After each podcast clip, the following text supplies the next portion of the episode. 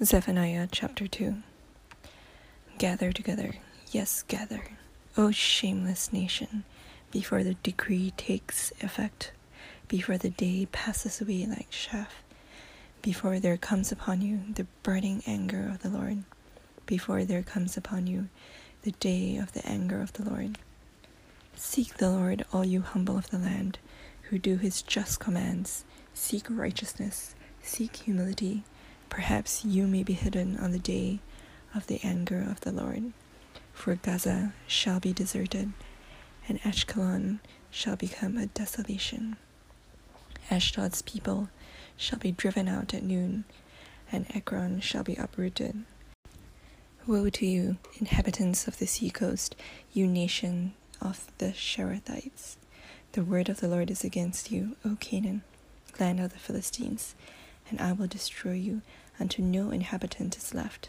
And you, O sea coast, shall be pastures with meadows for shepherds and folds for flocks. The sea coast shall become the possession of the remnant of the house of Judah, on which they shall graze, and in the houses of Ashkelon they shall lie down at evening.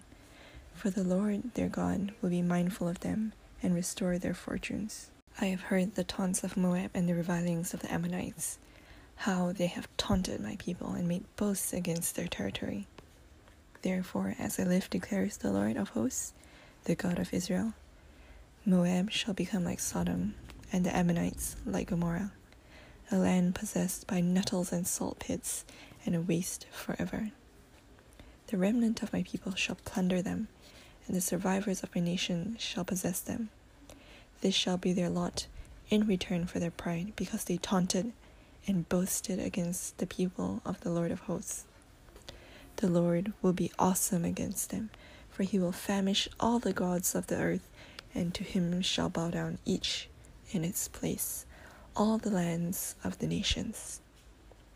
You also, O Cushites, shall be slain by my sword, and he will stretch out his hand against the north and destroy Assyria, and he will make Nineveh a desolation a dry waste like the desert. In her midst, all kinds of beasts, even the owl and the hedgehog, shall lodge in her capitals. A voice shall hoot in the window. Devastation will be on the threshold, for her cedar work will be laid bare. This is the exultant city that lives securely, that said in her heart, I am, and there's no one else. What a desolation she has become, a lair for wild beasts. Everyone who passes her hisses and shakes his fist.